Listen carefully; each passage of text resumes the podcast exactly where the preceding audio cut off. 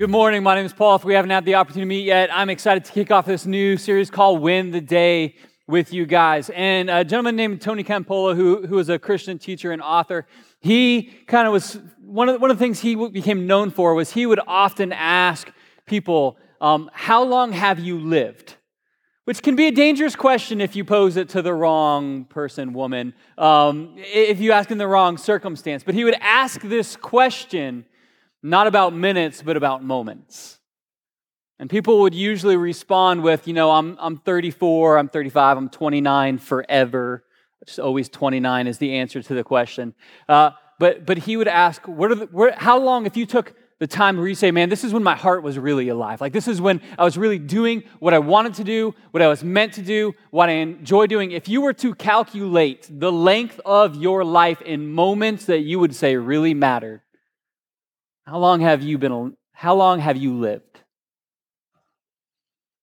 You know, for me, it's a lot of different things, and you don't have to enjoy life the same way that I do, but just even recently when I was in Denver and I was standing up on the edge of Pikes Peak at like a two hundred foot drop and my feet are just inches from it, and there's this mountain view all around you, and there's evidence of mountain goats that have been there. Like, I mean, it's just this incredible thing where I just, my heart is like, this is incredible. I'll never forget this moment.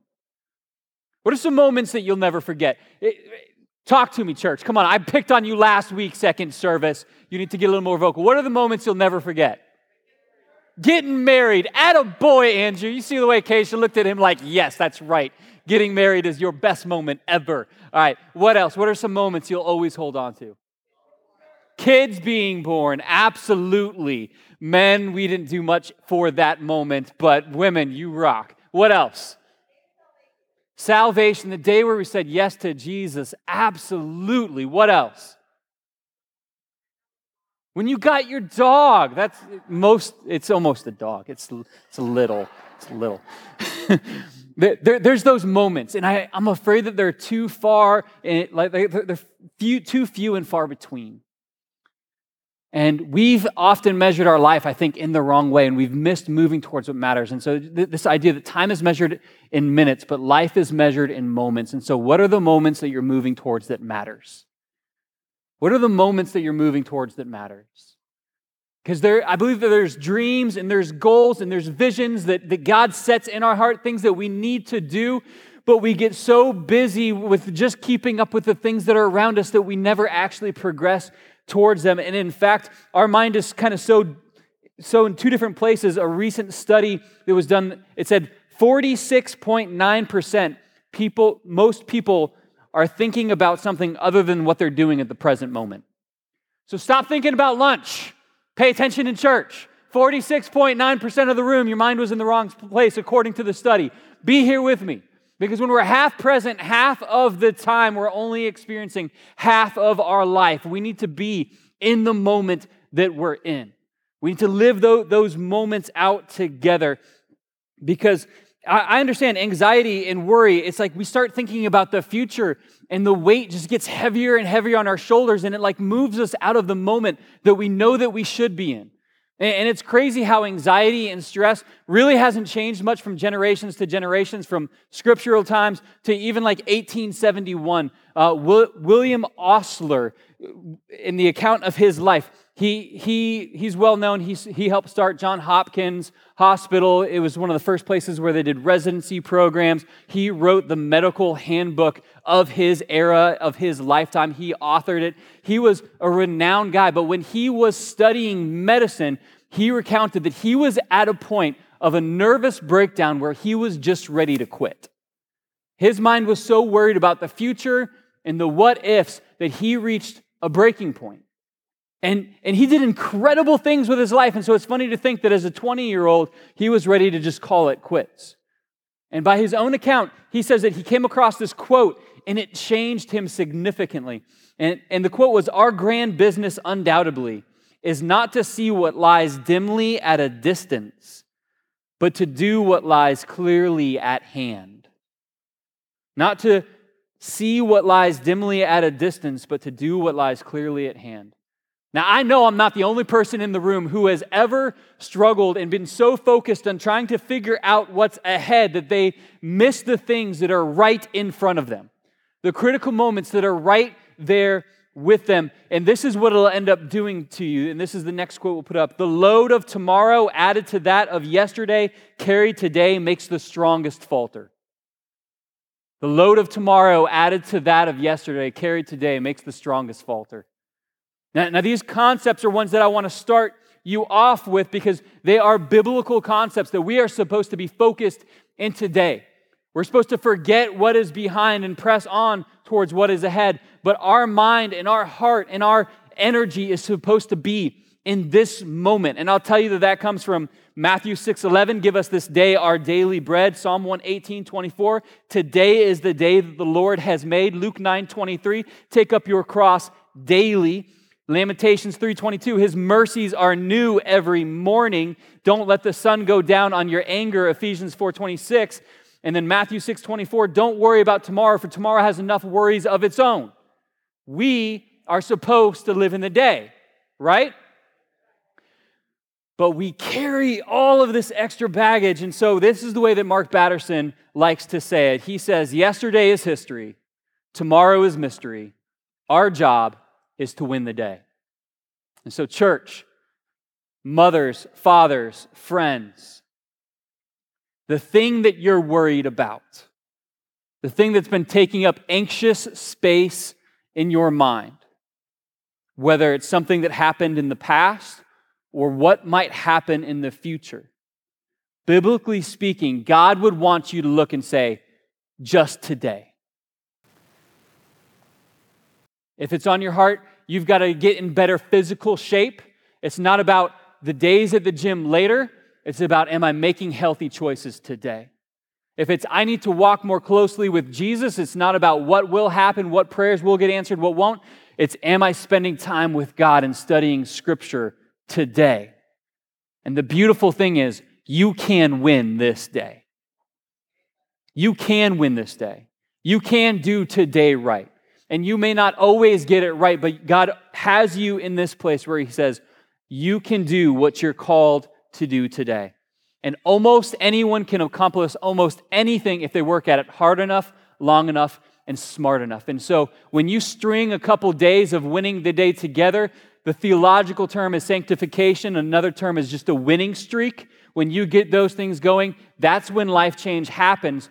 But our focus always has to be in today. And so over the course of the next seven weeks, we're going to go through seven habits, seven ways that we interact with something in our life that helps us win the day and move towards the dreams that God would want us to be pursuing. And today's habit is called flipping the script. Flipping the script. There are times where you will get a narrative and a storyline about the way that your life has been, is going, and always will be going that is not a narrative that God would speak to you. It is not the truth that Scripture teaches to you. And so we often give up on dreams, on hopes, on visions that God has put on our heart because we just feel like it's just too impossible for us. And I'm going to tell you, almost anyone can do almost anything if they work at it hard enough, long enough, and smart enough. Yes, even if you're five foot three, you can make it into the N B A. Probably not if you're over thirty. I did say almost, but you dial back to Muggsy Bogues in nineteen eighty-six, five foot three, one hundred thirty-four pounds. He won the N B A dunk contest, people. If anybody had excuses to move away from what his heart was passionate about, Muggsy's a great example of that. And so I think most of the time, our failure to move towards what God would want us to do with our life, our failure to move towards the dreams that he's rooted in our heart, it doesn't really have to do with the challenges that will be there. It just has to do with the system that we have set up, because the system that you live your life in is perfectly designed to give you the results that you've always gotten. And if you don't like the results that you've always got from the system that you live, then you need to make, make changes to the system. And the very first place that you have to start to make changes is the way that you think. The way that you think about your story, the script that, that is written there, we need to be, we need to understand God is the true narrator of the script of my life, the negative voices from the world, from people who should have been encouragement, but they were destructive. They don't get to narrate my life. My negative view of myself does not get to narrate my life anymore. God in the truth of his word is going to tell me about my life, my future, and my dest- destiny, and he is the only one authority who can really speak over that. And in two thousand and two thousand one, or two thousand two, yeah, that, that was only like twenty years ago. two thousand twenty and two thousand twenty-one, I, I think some of us may have had some difficulties in two thousand twenty, two thousand twenty-one. Anybody else? Yeah, some challenges. Yeah, a few of you. All right. The rest of you guys, it was great. You've loved the pandemic, apparently. Um, for, for us who've had some difficulties, I want to tell you that this these last few years we've been walk, walking through, like you will actually be the one who chooses if it was a dumpster fire or if it was a refiner's fire. Like your difficulty of what you've been through, it can become something that you learn, or it can be some, become something that's destructive to you. But the only person who will really choose that is you. Because God is able to take and redeem these times and use them for something beneficial in your life. And your thinking is so powerful. I mean, it, it, it can direct your attitude. It can direct your relationships. Your thinking, it can change your body biologically. You know that if you've ever had police lights turn on bef- behind you when you were speeding, and like all of a sudden just your thoughts, like you're sweating and you're not even moving because your mind has that much power over you in so many different situations. And so when we allow these negative and false voices to control the way that we think about the story that God's going to write in our life, it's destructive. And today we're going to look at the life of Joseph some as an example, because he is someone that, that man, he went through some incredibly destructive things, but the way that he thought about it was so powerful and so transformational that I believe it's going to be helpful for some of you guys. And if you don't have any context for the person of Joseph, in, in the book of Genesis, Joseph was the eleventh brother, the youngest at the time, of ten other older brothers, which that can be a tough life situation. Could you imagine ten older brothers around you all the time? Well, it was okay for him because he was like the favored son. Like he was the spoiled one. He, as a teenager, don't look at your siblings. He was sent as a teenager to go check on like the thirty-year-olds and see if they were performing up to what he thought they should be doing. Could you imagine a fifteen-year-old coming to you when you're in your thirties and being like, hey, I think you need to be working a little harder? Like, like the animosity would be there very naturally. And then in the life of Joseph, this was further complicated, and this is an important theological truth to it, that Joseph received a dream that was from God. Like, Joseph heard right. And this dream that he had, this vision, was a vision of his older brothers, even his father, bowing down to Joseph. Now that could be offensive. And I can only imagine that as a teenager presented that to his older brothers, it was received very offensively. And, and we know that because his brothers then plotted to kill him. They decided, we're just gonna, we're gonna off him. Like, like we're not gonna have this around, this disrespect. This is ridiculous. He gets things that we don't have. He gets respect and love from our father that we don't have, and our life will be tremendously better if we just kill the kid. And so when they went to start to do it and lay hands on him, they decided to just throw him in a pit instead. And rather than leave him to die, they saw an opportunity to sell him into slavery. Now we hear the story, and especially if you've been around church for a long time, you can begin to lose the skin in this story, but I just want you for a minute to try to put your mind to the, the place of being seventeen years old, being in a very happy place where you have everything that you need, and in chains you're being led away with tears in your eyes, looking back at your brother and your home. Like the trauma of that, of that would be real. I can't imagine the difficulty that he faced trying to sleep at night, thinking about what his brothers had done for him as he was on his way into Egypt and then sold in Egypt into slavery within a household. And Joseph at seventeen was sold into slavery, and he spent thirteen years either in slavery or in prison. He started off in slavery, and then he was falsely accused of attempting to do something inappropriate to his master's wife, re- when in reality, he walked with integrity and she threw herself at him and he said no, and he ended up in prison for it. Talk about someone who had excuses to say, God, why me? Why this? And he's in prison, and, and he comes across two men, a butler and a cupbearer, who have a dream. And God gives him an interpretation for the dream and says, one of you guys are going to be put back into service. One of you guys are going to be put to death. Um, you who's put him back into service to the Pharaoh, remember me when you get out. And he gets out, and two more years, Joseph is in prison after that. So thirteen years of suffering, thirteen years. If I just stand here silent for thirteen seconds, it becomes almost like unbearable. I love awkwardness. It's good. I enjoy it. But thirteen years, God, where are you? thirteen years, I can't believe they did that to me. thirteen years, how could they treat me like this? thirteen years of just re-going through the trauma in his mind.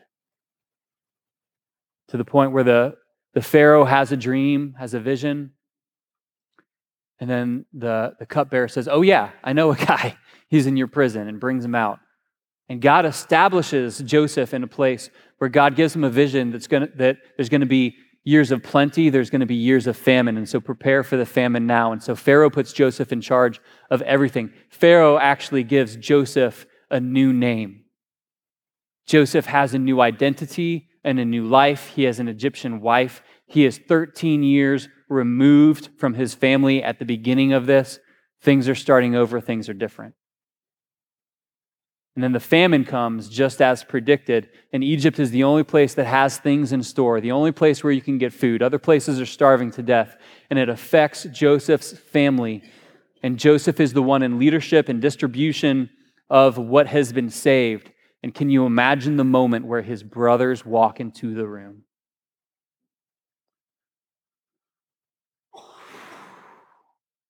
I mean, if his theology worked the way that most of our theology worked, well, God, you tried to hurt me, and God put me in a position of authority, so now that I can settle the score.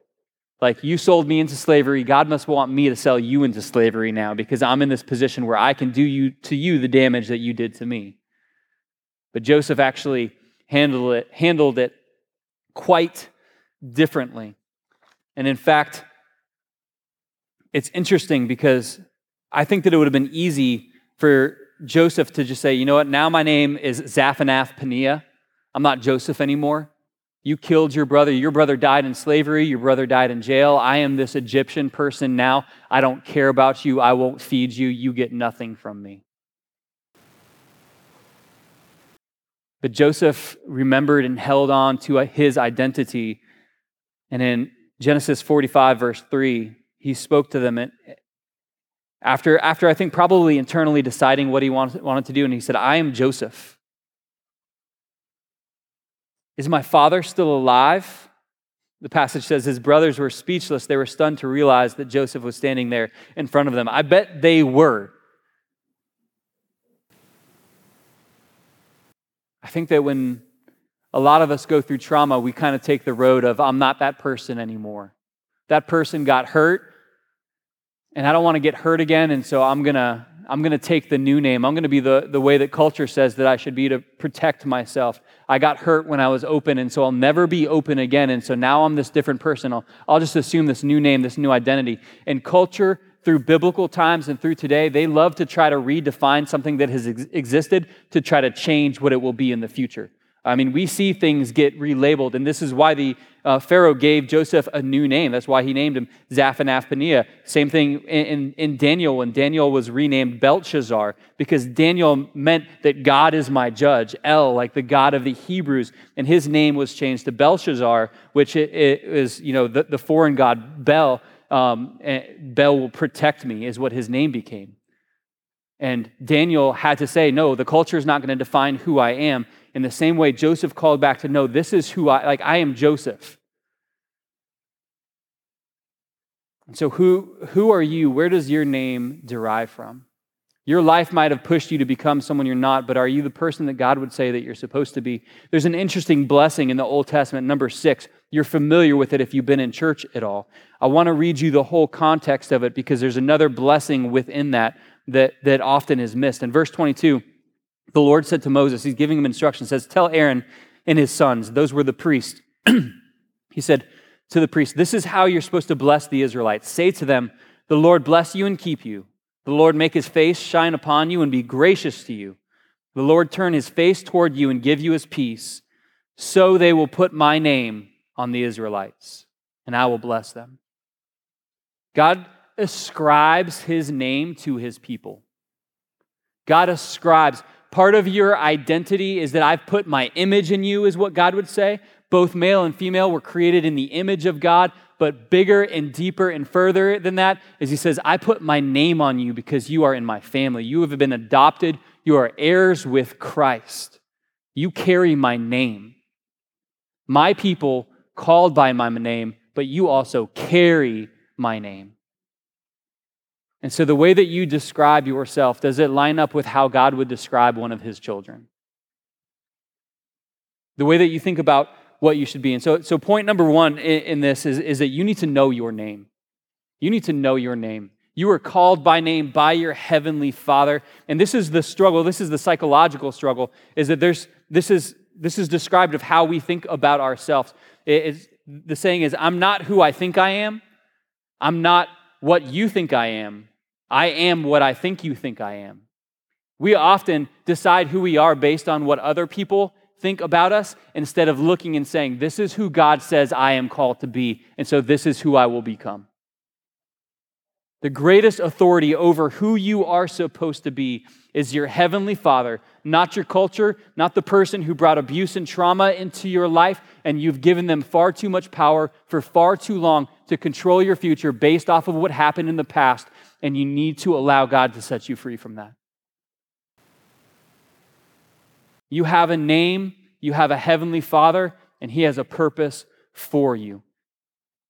And so the, the second part of flipping our script is, for well, the first part is knowing our name. We gotta, we gotta understand who we are called to be in Christ. The second part of flipping our script is fixing our focus. What we focus on controls so much. And so when we see Joseph, Joseph looked at the situation and he focused on something that was different than what I think I would naturally want to focus on as he walked through. The psychological term is cognitive reappraisal, that he looked over his past in his life and he decided to explain it to himself in a different way than maybe we would have explained it to, our, to ourselves. Uh, here, here's kind of the saying for you. Your explanations are more important than your experience. Your explanations are more important than your experience. Joseph went through betrayal. He went through slavery. He went through prison. But then he explained what happened to him like this in Genesis chapter fifty, verse twenty. He spoke to his brothers. He didn't let them off the hook. Like, he didn't pretend like it never happened. He said, you intended to harm me, but God intended it all for good. He brought me to this position so I could save the lives of many people. I love that it doesn't gloss over what happened. It's not like pretend like the pain never happened. That's not what healing looks like. Healing is dealing with what's happened and the reality of it and growing through it. Like, you, you can grow through what you go through, but whatever you run from, you'll rerun. Like, you're going to see it again. And you know that in your past and the things that you've struggled with, the things that you, you've been hurt by and you haven't dealt with it, you haven't brought it out to the open, it continues to pop up again and again in your life. And if you want to be free of it, you actually have to deal with it. You actually have to bring it out into the light. And so Joseph, the way that he looked at what happened, he said, this is what you meant to do. This is what, this is the harm that it caused me, but God is going to use this for something different. God, in fact, used this to save many people. And when you are able to go through this cognitive reappraisal where you look back and you say, okay, how can God use the pain from my past? It enables you to do things in your future that you wouldn't have expected yourself to be able to do. Go back to a shepherd. Imagine a shepherd out caring for his flock and all, and he sees a lion. And he would ask himself, are, is the, is the flock worth fighting a lion? Well, the shepherd was, was a boy named David, and he said yes, and he, and he figured out how to fight off a lion. He also, in Scripture, it says that he figured out how to fight off a bear. And you say, why go through those difficulties? Why, why go through that risk? Why, why would God allow those kind of challenges to come into his life? Well, it prepared him as a young man that when he was walking up to the Israelite army and he heard a giant named Goliath cursing God and cursing the nation of Israel, what, what Scripture actually tells us is David said, the same God who delivered me from the paw of the lion and the paw of the bear will deliver me from Goliath. The smaller struggles will prepare you for bigger victories if you will allow it to. Like the difficulties that you've walked through in twenty twenty, twenty twenty-one, they will enable you to do much more than you expected if you'll entrust them to the hands of God. When you decide, okay, things are happening that hurt, that are difficult, but in this day, I'm going to walk with integrity and I'm going to honor God and I'm going to win this day to the best that I can. You put those together into a winning streak and God is going to take you so much further than you ever would have expected to go. But it comes to this focus thing of how do I see the difficulties, the trial, and the pain that I'm walking through? Because if I see this pain as practice for what's to come, that something good is going to come through it, that God will not waste a wound in my life, then I'm going to I'm going to adapt to it differently. But if I just look at it as why me, why me, why me, I'm going to miss out on the lesson. I'm going to miss out on the learning. And so we have to we have to fix fix our eyes on Jesus, the author and perfecter of our faith, because as our eyes are fixed on Jesus, we can walk through any of those storms. Pain can become practice when it's assigned a purpose, and we've got to look at it this way. God will use this, and so I won't waste this moment. The difficulty, I'm ready for it. The third thing in flipping the script is you, you have to change your story. You, you have to change your story. We, you have to bury our dead yesterdays. The, the things that happened that in the past, we need to understand it through God's eyes, and we need to put it at rest. Because if we don't, it will consume our future. I want to share with you a story of Queen Victoria. Uh, we don't do too much in the eighteen sixty illustration, except for today, which I've gone to twice, which is very strange. But um, I, this this love story, I, I think, will maybe tug on tug on your mind and tug on your heart a little bit. Queen Victoria wrote of her marriage um, to, to King Albert and, and said, "I never, never spent such an evening. My dearest, dearest, dear Albert, his excessive love and affection gave me feelings of heavenly love and happiness I never could have hoped to have felt before. He clasped me in his arms and we kissed each other again and again. His beauty and sweetness and gentleness, really, how can I ever be thankful enough to have such a husband? To be called by names of tenderness I have never yet heard used to me before was bliss beyond belief. Oh, this was the happiest day of my life." Queen had it bad, right? I mean, like, she was in love. She was there. In some of her writings, she actually talked about how she wasn't fond of being pregnant. She thought newborn babies were ugly, but they had nine babies. So you know something was working right in that marriage, and it didn't appear to be a love for being pregnant. Her heart was there. The couple had been married twenty-one years when Prince Albert contracted typhoid fever and died. She was heartbroken. She had his room turned into a shrine. Every day for the rest of her life, she had the linens on Albert's bed changed and his clothes laid out and a basin of water poured for his morning shave. She even slept with Albert's nightshirt in her arms every night. The widow of Windsor rarely left the palace, and she wore black the rest of her life. She died on January twenty-second, nineteen oh one, but she stopped living when Albert died December fourteenth, eighteen sixty-one.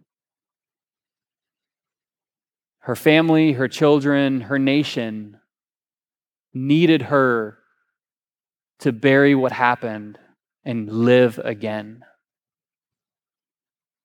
And it's not that the pain that she went through wasn't real, wasn't significant, wasn't life-changing, but it shouldn't have controlled all of her future. It's not that the pain that you went through wasn't real, wasn't significant, and wasn't life-changing, but it shouldn't control the rest of your future. And in fact, I believe that if you give it over to God, He will use it to build up your life. Um, band, if you guys will make your way up here, Andon, if you you'd come help me for a minute, I want to I want to illustrate it like this.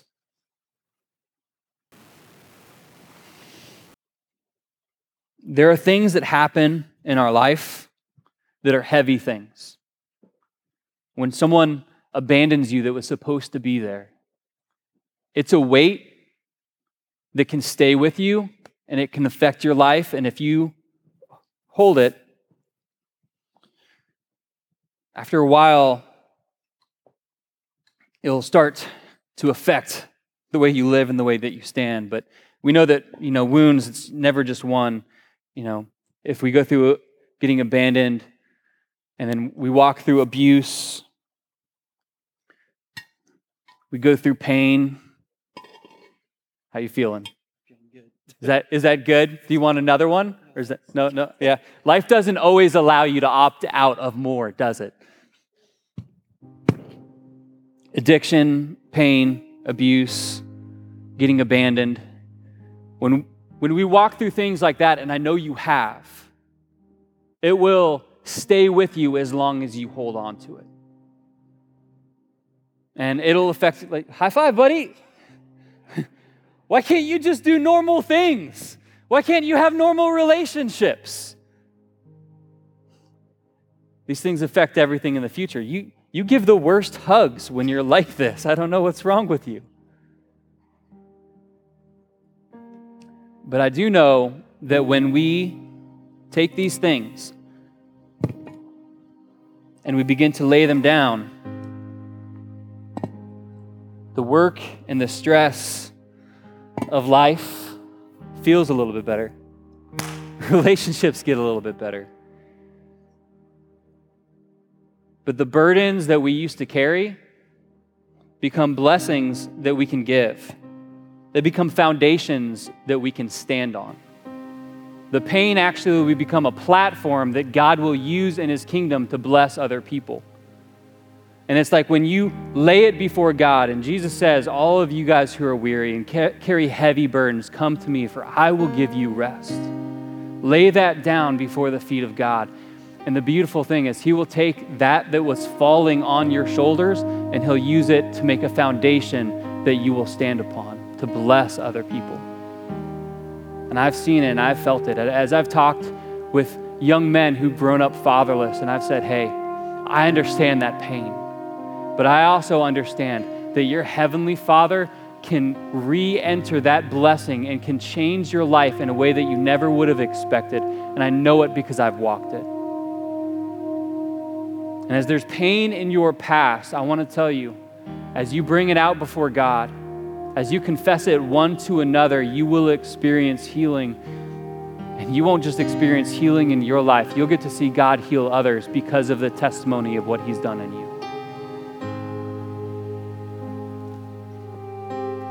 But you've got to choose to see the story different. It's not, I'm going to be embarrassed if people find out this was part of my past. It's, I'm going to be set free if I allow people to know what has happened in the past. The struggle with addiction, it has to come out to the light. The struggle with abuse, you have to let someone know that it happened. You confess it one to another and experience healing. And you set it down at the foot of the cross, and you will meet Jesus there. And in the places where you thought you could never win, you'll experience victory. And the beautiful thing is you only have to win today.